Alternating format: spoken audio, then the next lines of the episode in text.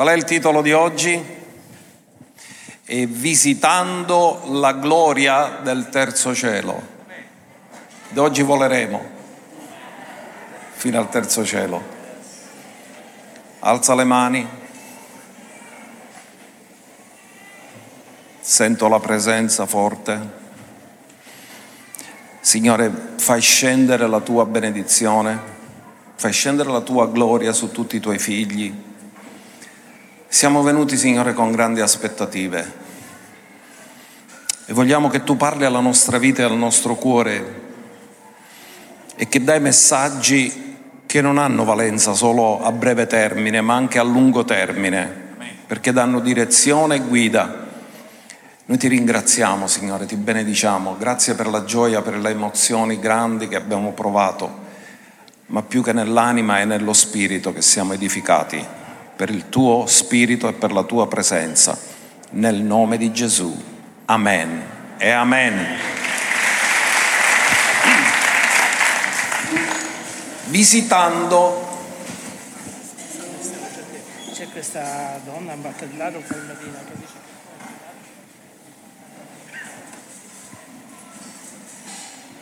Ok, ringraziamo il Signore, c'è una testimonianza, Patellaro Caterina dice che è stata guarita, non so dove si trova, di che cosa, però qualche giorno faremo un, un bel po' di testimonianze, ne abbiamo raccolte tante. Ringraziamo Dio per queste cose che fa. Allora andiamo subito alla parola, vediamo Salmo 11 verso 4. L'Eterno è nel suo Tempio Santo. Quanti di voi sapete che la Chiesa è il suo Tempio? Quindi ditelo, l'Eterno è qui oggi. L'Eterno è il suo trono nei cieli. I suoi occhi vedono, le sue palpebre scrutano i figli degli uomini. Dillo, Dio conosce esattamente la mia condizione meglio di come la conosco io. E poiché Dio conosce tutto, ti può dare una grazia che neanche tu sai di avere bisogno. Quindi tu cerca di spaziare non con la razionalità, ma con l'immaginazione. Perché la razionalità non è infinita, l'immaginazione sì. Tu in questo momento ti puoi trovare in Australia con la tua immaginazione, in un attimo e Dio vuole farci crescere nella dimensione della gloria. Difatti oggi parleremo di questo, visitando la gloria del terzo cielo. Dio abita nella gloria, è l'ambiente dove Dio vive, l'atmosfera di perfezione dove Dio vive. Ora noi abbiamo parlato ultimamente, se siamo arrivati a parlare della gloria, perché abbiamo fatto un percorso. In questo percorso abbiamo parlato di quali sono i mezzi che ci introducono nel soprannaturale. La base è la fede, che è la prima dimensione. Tutte e tre sono necessarie, non scartiamone, perché uno potrebbe pensare, ora quando, da quando ho capito la gloria non uso più la fede o l'unzione, no, servono sempre tutte e tre. La base è la fede ed è la prima dimensione. La fede è io accordato con Dio. Quando io sono accordato con Dio sto camminando in fede. Poi c'è l'unzione, la seconda dimensione. E la seconda dimensione, l'unzione è Dio attraverso di me mi unge e mi fa fare le sue opere, ma non secondo la mia energia, ma secondo la sua abilità, secondo la sua unzione. Ma la gloria è Dio senza nessun altro, solo Lui. Nella gloria Dio agisce in maniera sovrana senza usare più canali umani. Sia per la fede che per l'unzione c'è bisogno di qualcuno che crede o di qualcuno che è unto, ma nella gloria è Dio che manifesta la sua potenza sovrana in mezzo a noi. Quindi La base da cui partiamo è sempre la fede. Se vogliamo entrare in una nuova dimensione di gloria, comunque sia dobbiamo sempre attingere alla fede. E guardiamo cos'è la fede. Andiamola a vedere perché la fede ci permette di vedere ciò che non si vede e di agire su ciò che non si vede sapendo che è più reale di ciò che si vede. Già i fratelli hanno proiettato il verso. Ora la fede è, ognuno dica ora la fede è. Quindi sapete che sta parlando al presente. Molte persone scambiano la fede per la speranza. Ad esempio, quando una persona dice un giorno il Signore mi guarirà, non è fede, è speranza. Perché la donna dal flusso di sangue non ha detto un giorno il Signore mi guarirà, stabilì l'attimo esatto per essere guarita, ha detto appena tocco sarò guarita. Ora la fede è, la fede è presente, la fede è ora. Perché la fede è presente? La fede non può essere passato, non può essere futuro. Perché la fede, siccome attinge al mondo invisibile, e nel mondo invisibile non c'è il tempo, c'è un eterno presente. Quindi la fede si sincronizza e si sintonizza con ciò che è invisibile, ma le cose che sono invisibili sono eterne e le cose che sono eterne sono fuori dal tempo. Ora la fede è certezza. Ora io stamattina voglio incoraggiare ognuno di voi a non avere vacillamenti, perché alcune volte le persone quando sentono una predicazione dicono amen e poi quando tornano a casa non dicono più amen. Dobbiamo arrivare al punto dove abbiamo la certezza di quello che crediamo, perché Dio non può mentire. Tutte le sue promesse sono sì ed amen, ma il sì lo mette lui e l'amen lo dobbiamo mettere noi. In questo modo siamo accordati.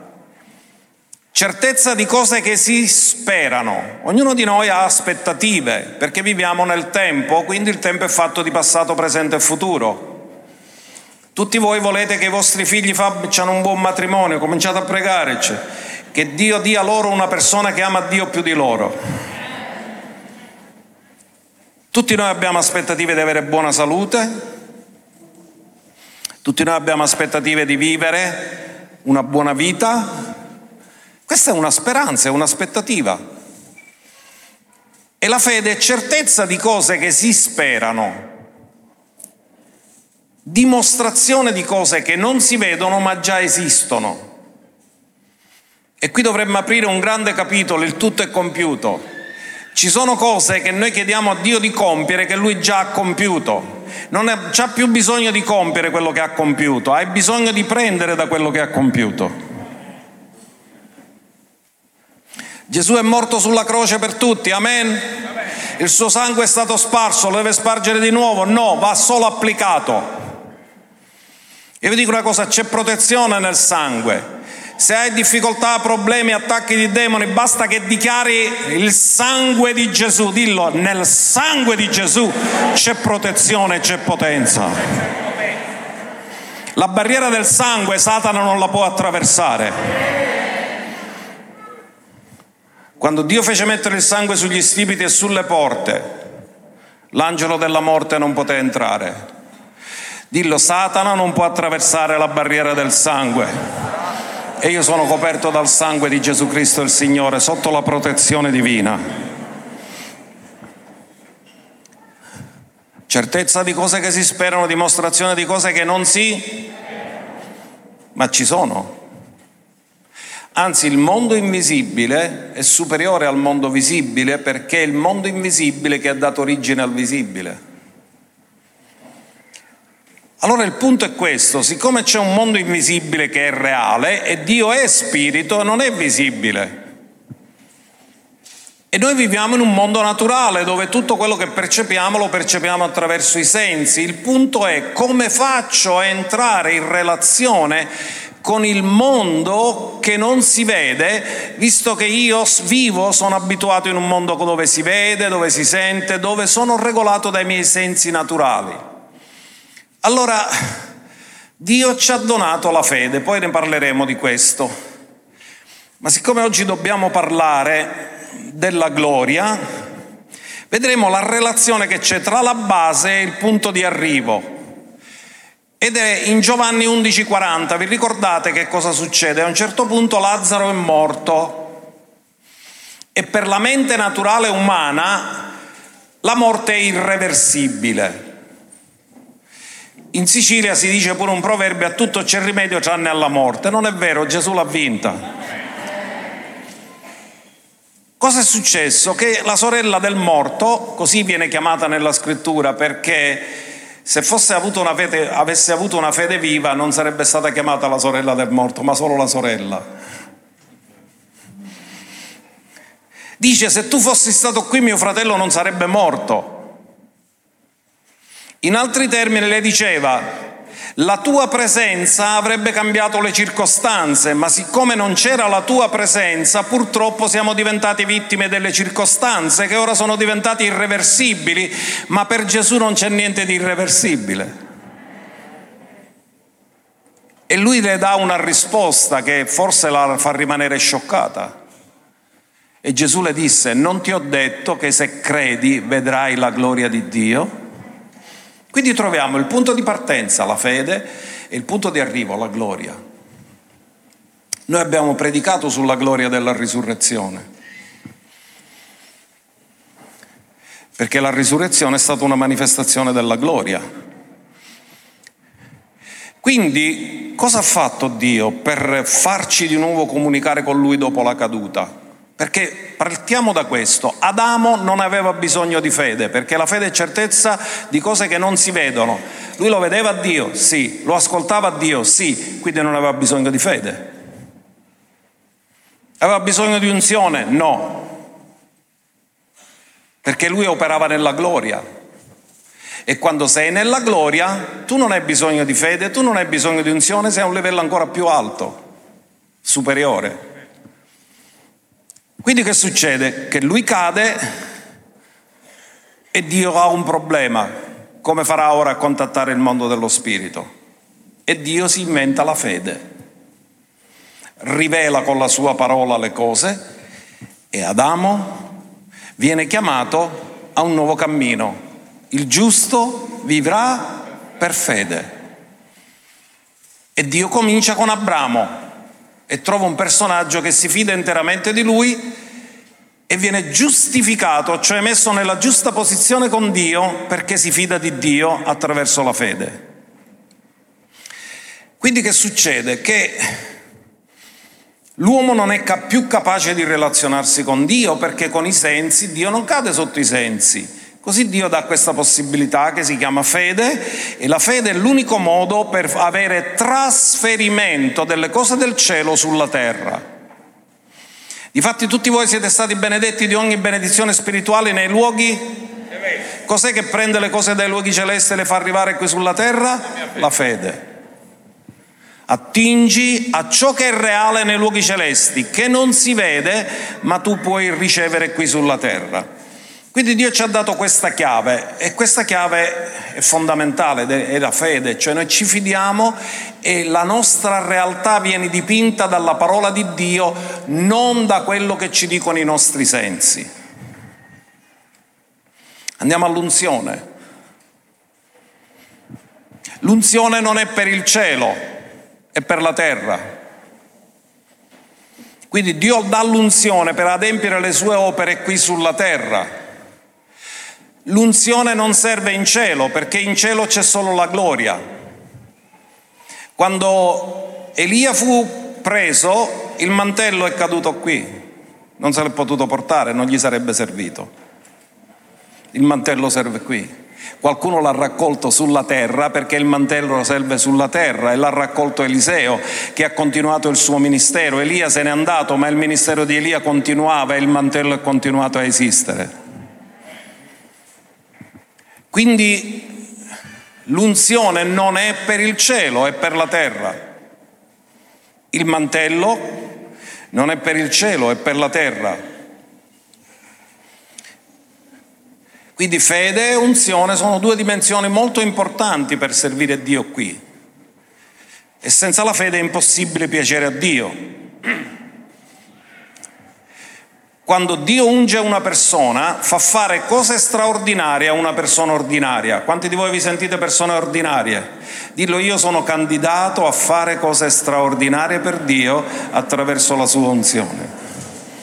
Quando noi chiediamo a Dio ungimi Signore, significa fammi fare cose straordinarie che io non potrei fare con le mie forze, ma con te posso fare tutte le cose. Quindi ora Cercheremo di capire questa nuova dimensione di gloria, lo faremo attraverso l'Apostolo Paolo, perché lui ha avuto questa grazia di entrare e uscire dal mondo naturale al terzo cielo e dal terzo cielo ritornare nel mondo naturale. E lui ce lo racconta in 2 Corinzi 12.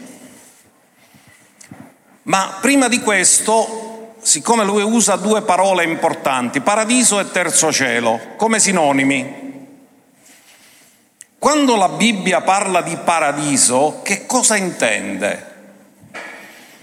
Allora noi nel Nuovo Testamento troviamo solo tre versi dove viene usata la parola paradiso, che nel greco è paradiseos, paradeisos, paradeisos, che significa letteralmente parco, il parco. L'Eden era un giardino, un parco. E questa parola viene usata da Gesù quando dice al ladrone sulla croce, tu sarai con me in paradiso. In 2 Corinzi 12,4 che ora lo vedremo, in Apocalisse 2,7 solo tre volte viene usata nel Nuovo Testamento questa parola paradiso, ma i traduttori della versione dei 70 l'hanno tradotto dall'Antico Testamento ben 46 volte nel greco.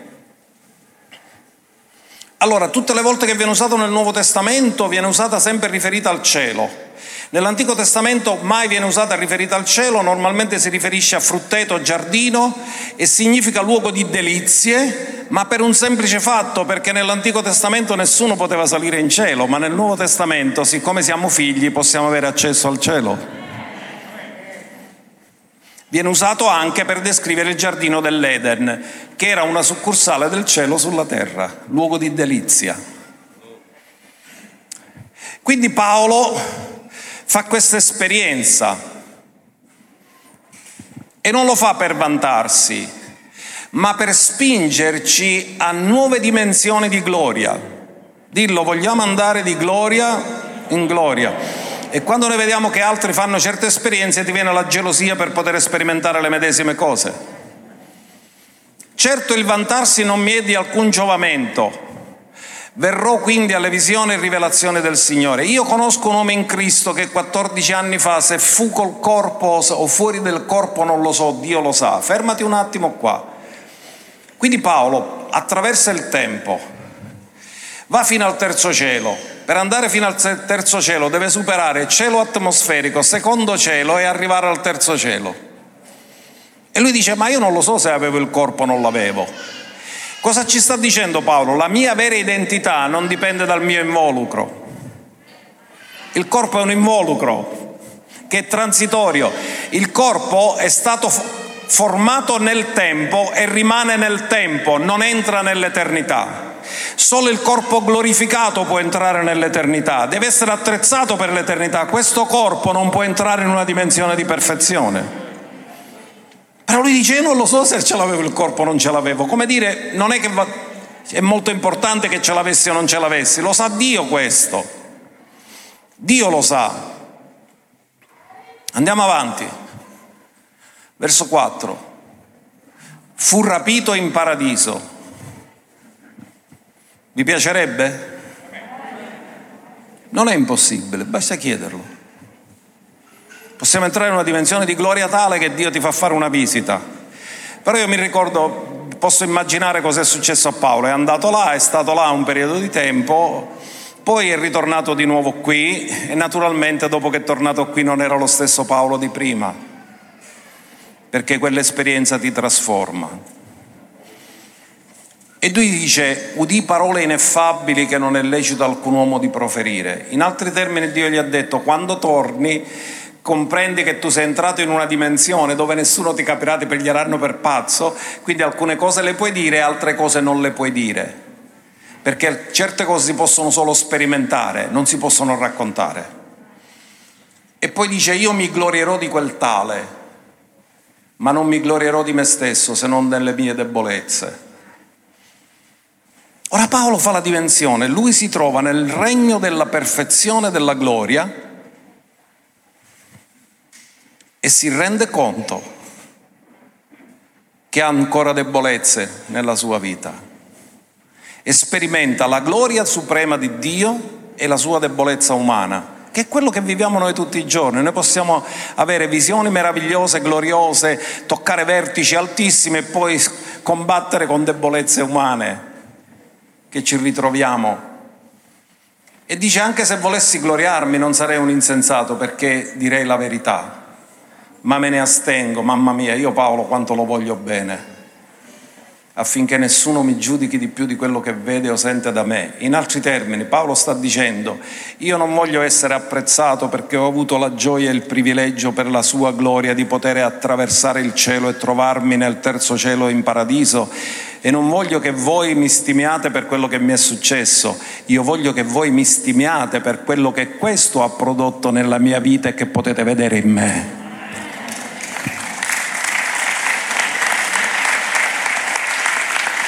Affinché nessuno dice mi giudichi di più di quello che vede o sente di me, cioè ciò che questo ha prodotto, che si chiama trasformazione.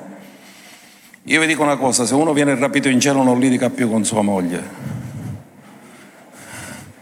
Se uno viene rapito in cielo diventa mansueto, perché tu ti rendi conto della dimensione dove Dio ti ha destinato e tu quando scendi sulla terra non puoi vivere più sulla terra come se non avessi visto il cielo. E a Paolo è successo. E lui ritorna sulla terra e continua a fare segni, prodigi e miracoli, ma lui vive una dimensione straordinaria, meravigliosa e soprannaturale. Come è potuto Paolo entrare in questa dimensione? Come è potuto entrare fino al terzo cielo?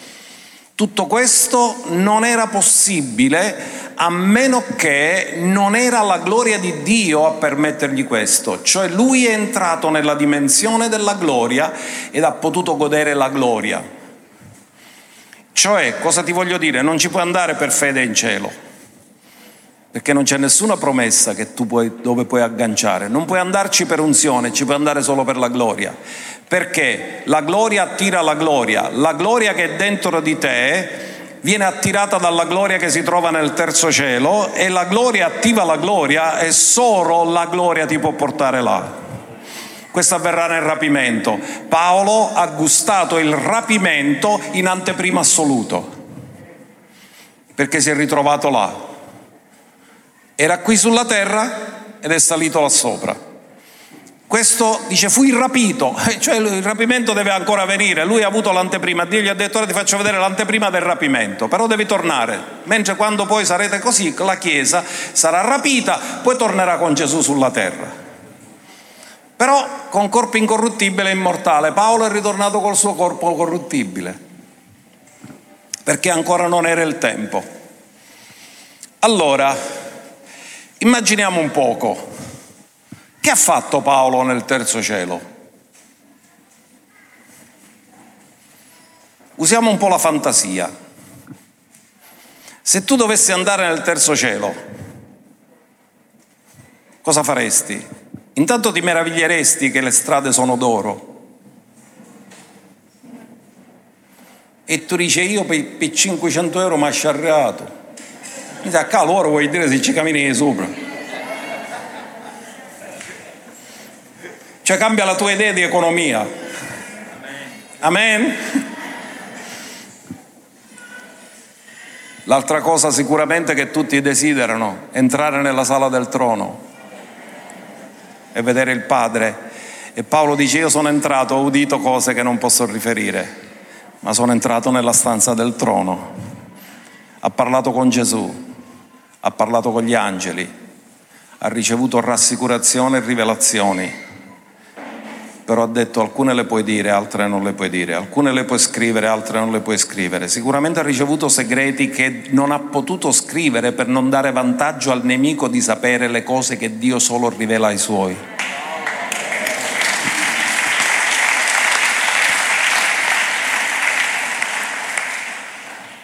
ritorna, fa segni, prodigi e miracoli con una facilità estrema. Io ti dico una cosa, quando tu entri nella dimensione della gloria, il soprannaturale è naturale per te. Non hai bisogno di sforzarti, lo vivi come la normalità.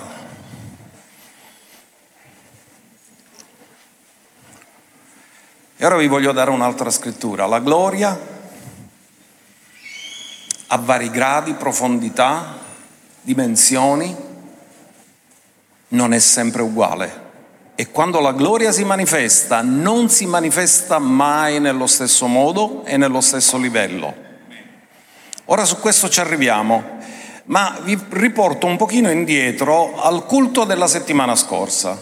Seconda Corinzi 3:18, ve lo ricordate? Seconda Corinzi 3:18 che siamo e noi tutti contemplando a faccia scoperta come in uno specchio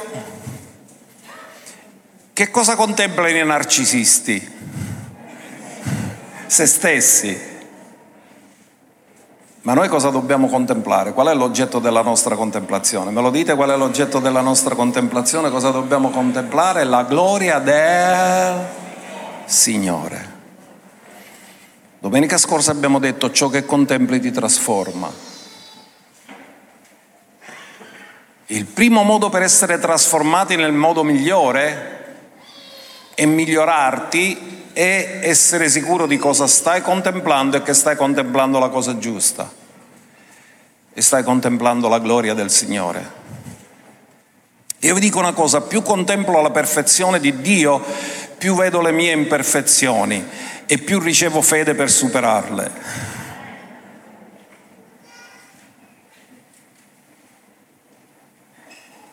Siamo trasformati trasfigurati nella stessa immagine. Perché io dico che qui è somiglianza, non è immagine? Perché se sei trasformato cambi nella forma. Ora la forma non si riferisce mai allo spirito, ma si riferisce sempre a ciò che è invisibile, perché Dio creò lo spirito ma formò il corpo, quindi la somiglianza è riferita a ciò che si vede, non a ciò che non si vede. E la trasformazione si deve vedere siamo trasformati nella stessa somiglianza di gloria in gloria come per lo Spirito del Signore. Ora fermatevi un attimo, di gloria in gloria. Questo ci dice che ci sono livelli diversi, profondità diverse, dimensioni diverse. Poi vi dirò un'altra cosa alla fine, ora è troppo presto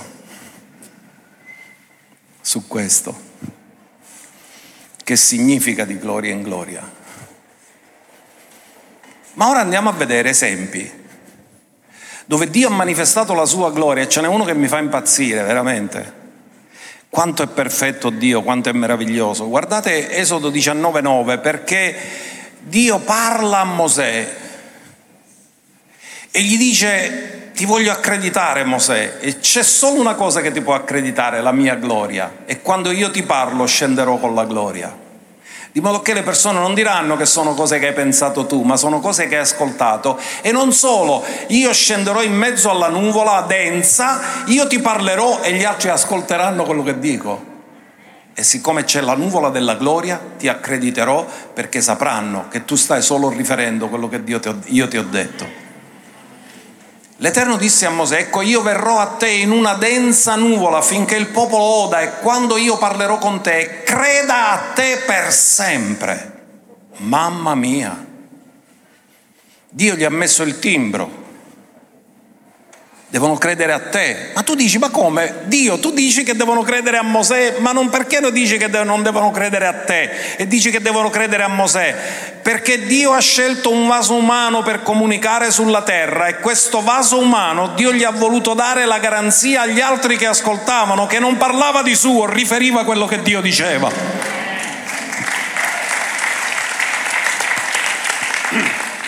E guardate cosa dice, Mosè riferì quindi all'Eterno le parole del popolo e al popolo riferiva le parole dell'Eterno. Ma come si manifestava Dio con Mosè? Una densa nuvola. Era densa. Il popolo la vedeva e ascoltava. Udiva la voce? Era udibile perché se il popolo la udiva significa che Dio parlava a Mosè in maniera udibile. Andiamo a vedere la nuvola sulla tenda, sul tabernacolo. In Esodo 40 verso 34. Allora la nuvola coprì la tenda di convegno e la gloria dell'Eterno riempì il... La gloria dell'Eterno riempì il tabernacolo. Quant'era lungo il tabernacolo? 22 metri. Quindi la nuvola è scesa e ha riempito tutto il tabernacolo. È un altro modo come si manifesta la gloria. Mosè, una densa nuvola su di lui. Qui la nuvola copre tutto il tabernacolo. È una diversa manifestazione della gloria. Non è che non è la gloria quella che Dio manifesta quando parla con Mosè, ma non è la stessa gloria di questa perché questa riempie tutto il tabernacolo. Andiamo a vedere la casa di Dio, il Tempio. Ora viene fatto il Tempio, il Tempio di Salomone. Nel deserto c'era solo il tabernacolo, poi Salomone costruisce il Tempio. Cosa succede in Seconda Cronache 5,14? Che il Tempio viene completato, viene inaugurato e i sacerdoti non poterono rimanere a servire a motivo della nuvola perché la gloria dell'Eterno riempiva la casa di Dio. Fermati un attimo e rifletti. Abbiamo detto che la fede sei tu accordato con Dio, l'unzione è Dio attraverso di te, ma la gloria è Dio senza di te. Guardate che è successo, sono dovuti uscire. Non c'era più spazio dentro. Dio occupava tutto lo spazio e loro se ne sono dovuti uscire perché non c'era spazio per loro. I sacerdoti, ora ti faccio una domanda di scuola biblica, dove servivano i sacerdoti? Nel luogo santo. Loro erano nel luogo santo e quando la nuvola scese se ne sono dovuti uscire.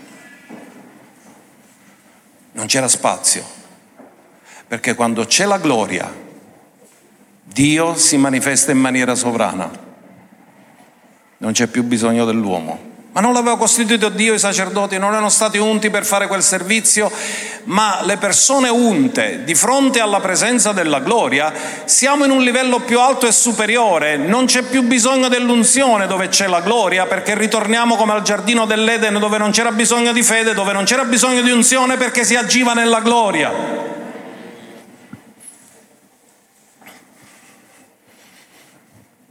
Seconda cronaca 7.1. Il resto lo leggeremo dopo perché dice che quando Salomone ebbe finito di pregare dal cielo cadde un che consumò l'olocausto. Ascoltate, loro ci hanno messo l'olocausto sull'altare, ma non avevano acceso il fuoco. Però appena lui ha finito e ha messo l'olocausto sull'altare, il fuoco è sceso dal cielo e lo ha incenerito in un secondo. Tu te lo immagini, metti l'olocausto là, scende il fuoco e a un certo punto appena scende il fuoco si trova sulla cendere. Consumò l'olocausto e i sacrifici e la gloria dell'Eterno riempì il Tempio. Loro offrono il sacrificio, loro offrono gli olocausti, ma scende il fuoco dal cielo. Io voglio ricordarvi una cosa, fuoco rappresenta sempre purificazione nel giorno di Pentecoste, sotto che forma è sceso lo Spirito Santo? Sotto lingue di... Da dove è sceso? Dal cielo, fuoco dal cielo. Il fuoco che viene dal cielo purifica e quando la purificazione è completa scende la gloria. Ora vediamo la gloria in una stanza di un carcere. Atti 12,7. Chi c'è? C'è Pietro arrestato che dorme e tu dici come si è arrestato le domani sapete perché dormiva Pietro? perché Gesù gli aveva detto morirai vecchio. E siccome lui controllava che hai d'identità ancora giovane su. E ha dormito. Perché Gesù gli ha detto quando sarai vecchio un altro lo farà.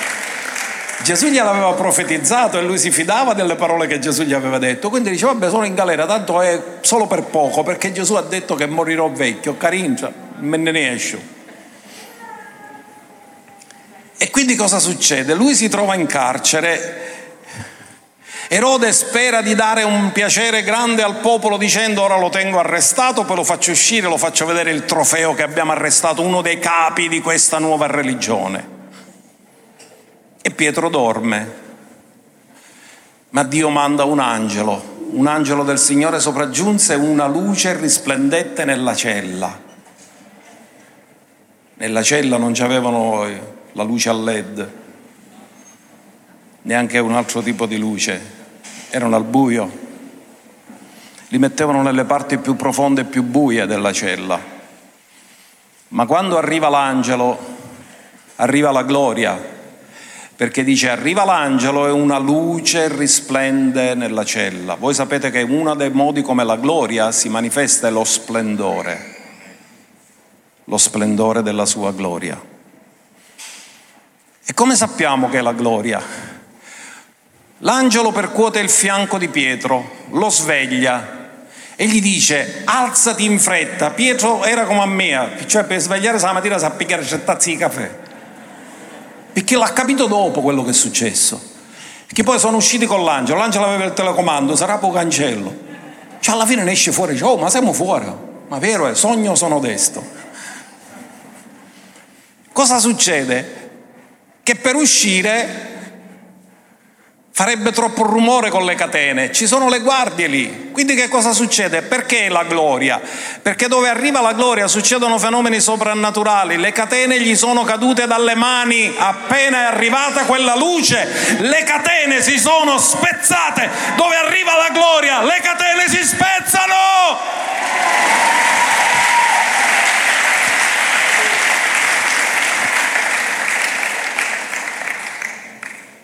Le catene caddero e Pietro era libero. La gloria è gloria, ma in una cella. Non è nel Tempio, non è nel tabernacolo, non è nel luogo santissimo, è in una cella dove Dio manifesta la sua gloria. Allora, quindi l'abbiamo visto, Il monte fu riempito di gloria dove poi Mosè fu chiamato. Tutto il monte era ripieno della nuvola. Mosè si infilò dentro la nuvola, nel tabernacolo è venuta la nuvola, nel tempio è venuta la nuvola, nella prigione è venuta la nuvola. Varie manifestazioni della gloria, non tutte uguali, ma tutte diverse. Ora dirò qualcosa visto che lui ama fare le trasmissioni sui sui generali della fede, John G. Lake. Anni 50, io non ero neanche nato, ma John G. Lake l'ha usato il Signore in Sudafrica, Johannesburg.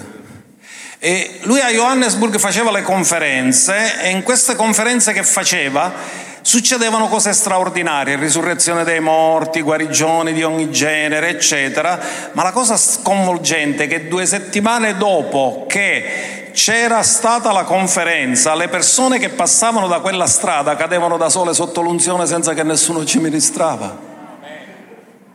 Ancora due settimane dopo c'era una gloria così forte che era scesa, così estrema, che a distanza di due settimane chi passava da quella strada cadeva sotto l'unzione. Noi abbiamo fatto esperienze al ritiro, dove abbiamo avuto servizi di culto che sono durati anche cinque ore, perché cominciavamo ad adorare e veniva la nuvola e io la vedevo nello spirito, non fisicamente, come, sapete, come se arrivavano ondate di nuvola che andavano procedendo Li vedevo entrare da dove c'erano le gradinate e cominciavo a vedere angeli schierati tutti là e poi a un certo punto cominciavano a entrare queste ondate di gloria e succedeva che quando la gloria entrava dentro la sala cadevano tutti sotto l'unzione. E un giorno eravamo tutti a terra, di fatto arrivavo solo io a dire, disse signora che fare, mi cui copro io.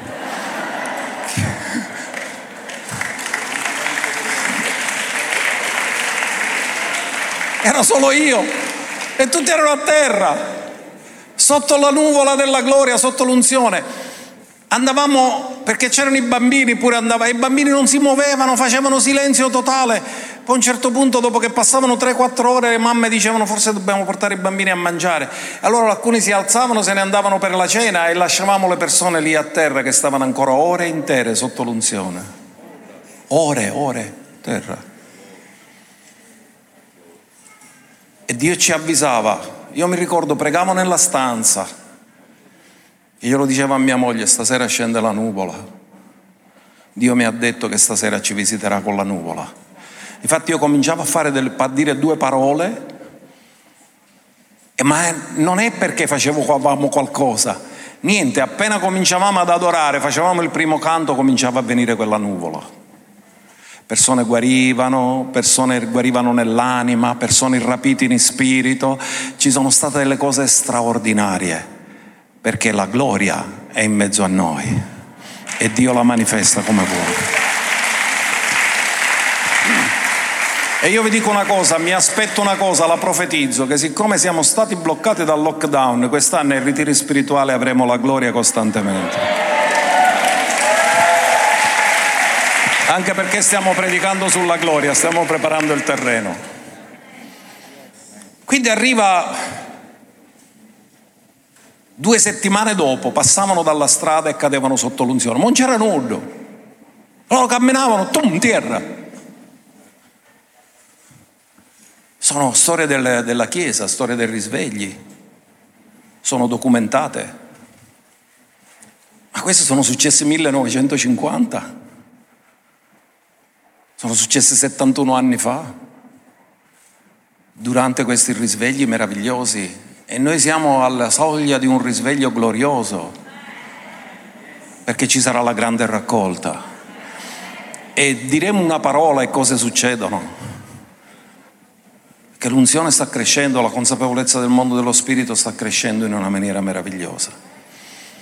Allora, Ritorniamo a quello che vi avevo promesso. Seconda Cronache 7, avevamo letto solo il verso 1, ma vi ho promesso che vi avrei letto anche altri versi. Quindi quando Salomone ebbe finito di pregare, dal cielo cadde un fuoco che consumò l'olocausto, i sacrifici e la gloria dell'Eterno riempì il Tempio. E che cosa è successo? Che i sacerdoti non potevano entrare. Volevano entrare, ma non potevano nella casa dell'Eterno, perché la gloria dell'Eterno riempiva la casa dell'Eterno. Dove tutto è pieno, non puoi mettere altro. La gloria dell'Eterno riempiva la casa dell'Eterno, ma è successo qualcosa di meraviglioso nei versi successivi e questo mi ispira molto. Dice, tutti i figli di Israele, quando videro il fuoco scendere e la gloria dell'Eterno posarsi sul Tempio, si prostrarono con la faccia a terra sul pavimento, adorarono e lodarono l'Eterno perché è buono, perché la sua benignità dura in eterno.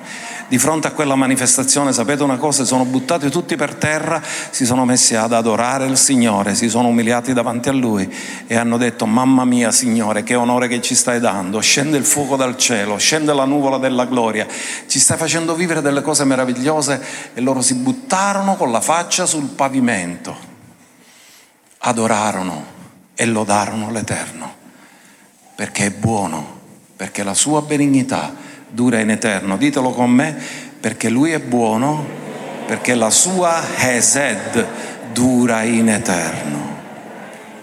Che la parola benignità è Hesed, che significa la passione di Dio di fare qualsiasi cosa senza considerare il costo pur di rispondere al tuo bisogno. Poi il re e tutto il popolo offrirono sacrifici. credo di ringraziamento al Signore. C'erano stati sacrifici prima che il fuoco dal cielo aveva bruciato.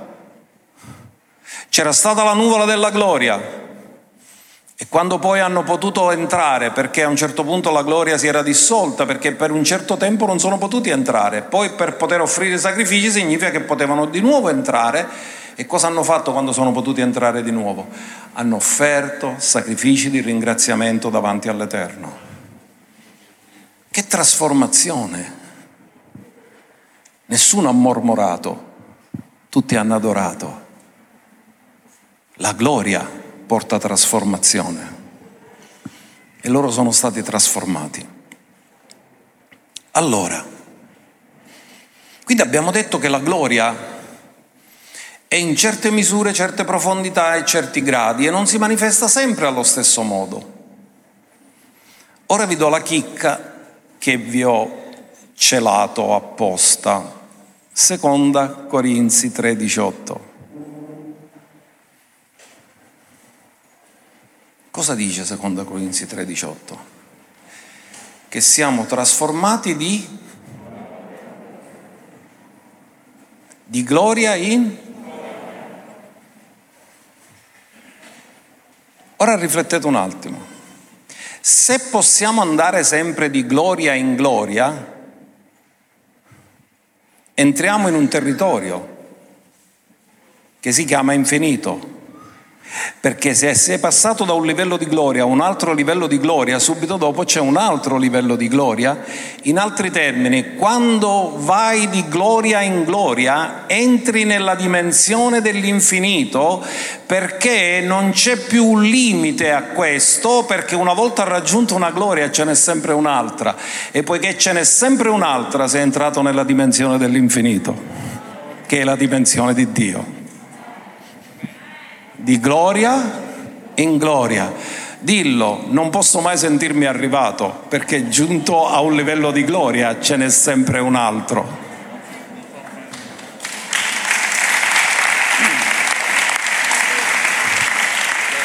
È sconvolgente, non è bello. Di gloria in gloria. Amen. Quindi nessuno si sente arrivato perché se uno si sente arrivato significa che non è mai arrivato nella gloria perché se è arrivato nella gloria andrà di gloria in gloria e chi entra nella gloria mai si sente arrivato perché vede sempre un altro livello da raggiungere, perché entriamo nella dimensione dell'infinito che è la dimensione dell'Iddio onnipotente ed eterno.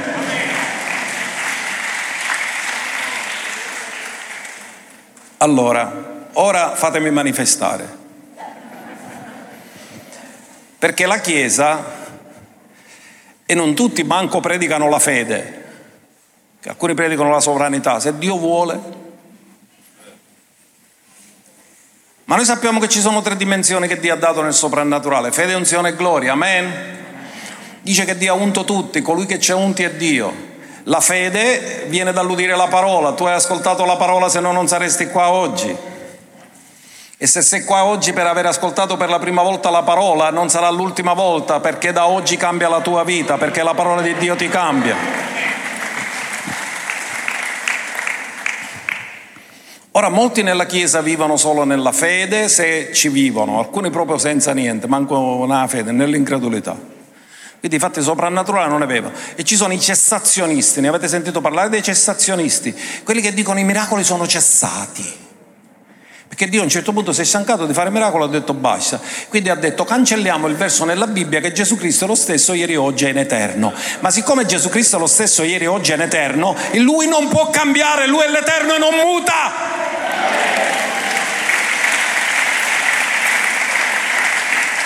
Quindi possono fare tutte le dottrine che vogliono di cessazionismo, ma la parola di Dio non si può annullare perché Lui è l'Eterno e non muta, Lui faceva miracoli, fa miracoli e farà miracoli. E Gesù Cristo è lo stesso ieri, oggi è in eterno e oggi è qui e fa miracoli ora.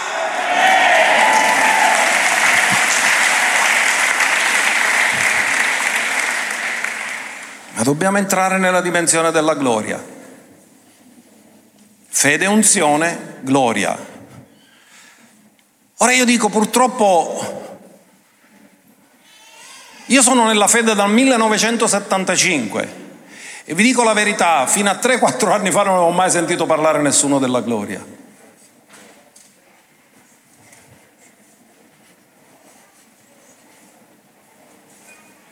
Cosa si diceva della gloria? Quando una persona veniva battezzata nello Spirito Santo in chiesa abbiamo visto la gloria di Dio, no? Avrì uno in lingue. Perché siccome non si conosceva la gloria, se uno accettava Gesù pensavano che era un'opera della gloria, no, era un'opera di salvezza. Quindi la dimensione della gloria nella Chiesa è sconosciuta e mi viene la rabbia dentro perché Gesù ha detto io ho dato loro la gloria che tu hai dato a me. E ho detto se lui ce l'ha data e noi non sappiamo agire nella gloria è perché non l'abbiamo capito. Abbiamo bisogno di rivelazione. Ora magari mi metteranno su YouTube mi scriveranno cose contro, tutto quello che vogliono, però voglio dirvi una cosa, dalle scritture che ora leggeremo, vi dico una cosa, che se abbiamo afferrato la dimensione della gloria, nessuno mai più si troverà nel bisogno, perché nella gloria tutti i bisogni sono soddisfatti.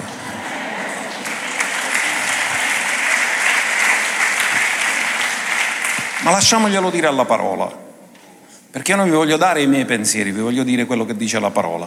E la prima parola che vi voglio dare, vi do tre versi per conferma, perché la testimonianza di due e tre è verace. Già eh, diamo Efesi 3,16.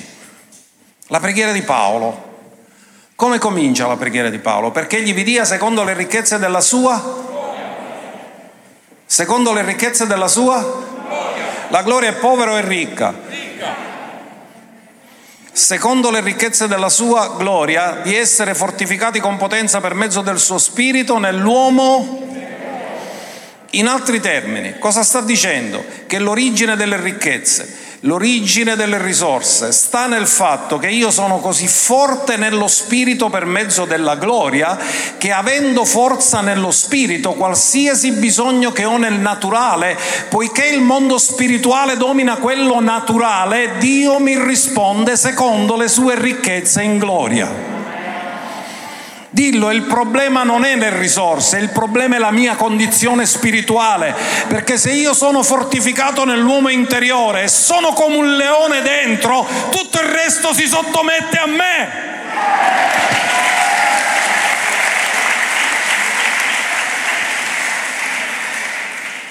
Filippesi 4:19 che lo conoscete.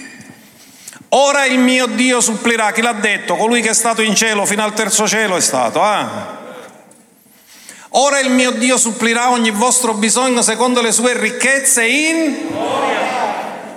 Non dice secondo le ricchezze del tuo conto corrente. Non dice secondo le ricchezze che sei riuscito a ottenere col lavoro, dice secondo le sue ricchezze in gloria, cioè le tue risorse non sono in quello che fai tu, ma in quello che lui ti dà. Difatti il Covid non ha distrutto la Chiesa, siamo riusciti ancora a pagare tutto quello che c'era da pagare. Abbiamo pagato gli operai, abbiamo pagato gli impiegati, abbiamo pagato le tasse, abbiamo pagato tutto, abbiamo pagato tutto quello che c'era da pagare perché le nostre risorse non dipendono dal numero delle persone che frequentano, ma la nostra risorsa è Lui.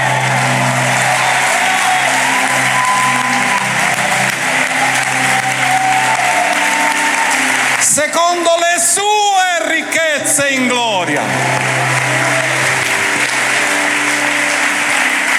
In Cristo Gesù. Sei in Cristo Gesù, puoi attingere a queste ricchezze in gloria. Ora il punto è che la Chiesa a volte dice no, ma io non posso crederci queste cose. La Bibbia lo dice. Queste non sono le mie opinioni, queste sono state scritte da uno che è stato al terzo cielo, da uno che è stato in paradiso. Paolo. Vi do l'ultimo, Colossesi 1.27. Di nuovo viene usato il termine ricchezza in relazione alla gloria. Quali, ai quali Dio ha voluto far conoscere quali siano le... Me lo dite di nuovo, le ricchezze della... Ditemi una cosa, Dio ve le vuole nascondere o ve le vuole fare conoscere? Cosa dice la parola? Dio ha voluto fare? Conoscere. Il problema è che noi sembra che la, non la leggiamo la Bibbia.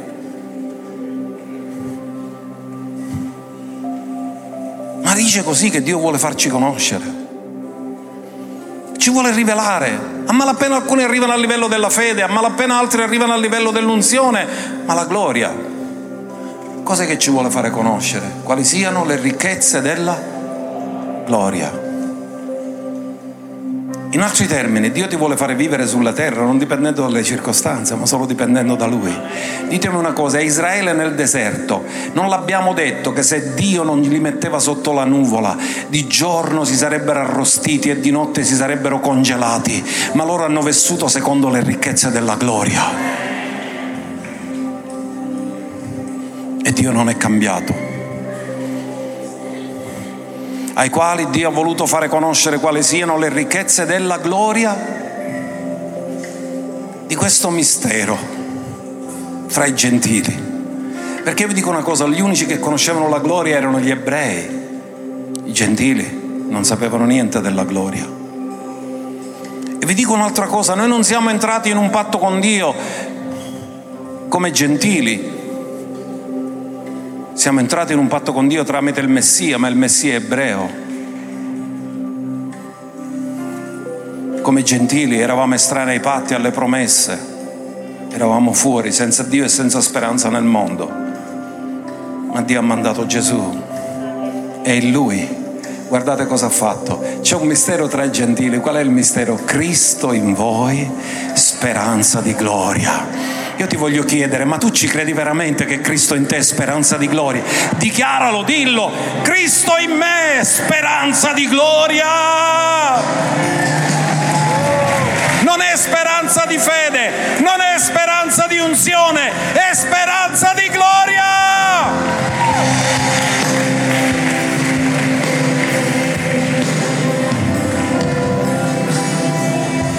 In altri termini, dove Paolo è andato rapito fino al terzo cielo, ha detto non vi posso dire, dovete solo venirci per capirlo. Però voglio dirvi, io sono stato nella gloria, Paolo dice, e quello che vi dico, ve lo dico da uno che ha vissuto quello che scrive. Non mi potete chiedere più se ci credo nella gloria, io ci sono stato. So di quello che cui parlo e io mi fido di uno che è stato al terzo cielo, mi fido di uno che è stato nella gloria, mi fido di uno che è andato nella dimensione della gloria e poi è tornato in questa dimensione. Quando alcuni nel mondo dicono nessuno è tornato, non è vero, Paolo c'è stato ed è tornato e ha riferito cose gloriose e meravigliose. Leggete le sue epistole, vedete la ricchezza che Dio ha depositato dentro il cuore di quest'uomo. Ha parlato delle cose della gloria. Alleluia. Allora tre cose ve le ricordo di nuovo. Dio vuole che attraverso le ricchezze della sua gloria siamo fortificati nello spirito. Miei cari, voglio dirvi una cosa, vi voglio incoraggiare. Non è questione delle circostanze che stai passando, è questione della forza spirituale che c'è dentro di te, perché non c'è nessuna circostanza superiore alla grazia che Dio ti dona.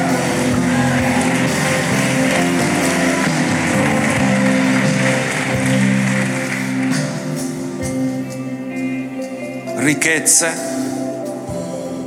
Dio supplirà a ogni vostro bisogno.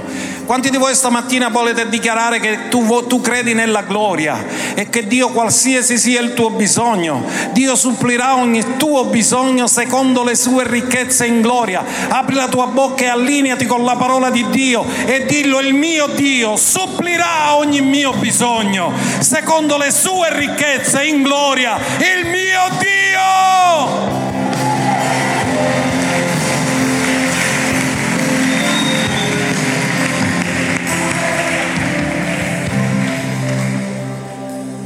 Poi eleviamoci. Cristo in noi, speranza di gloria. Dillo Cristo in me, speranza di gloria. Cristo in me, speranza di gloria. Cristo è in me, speranza di gloria.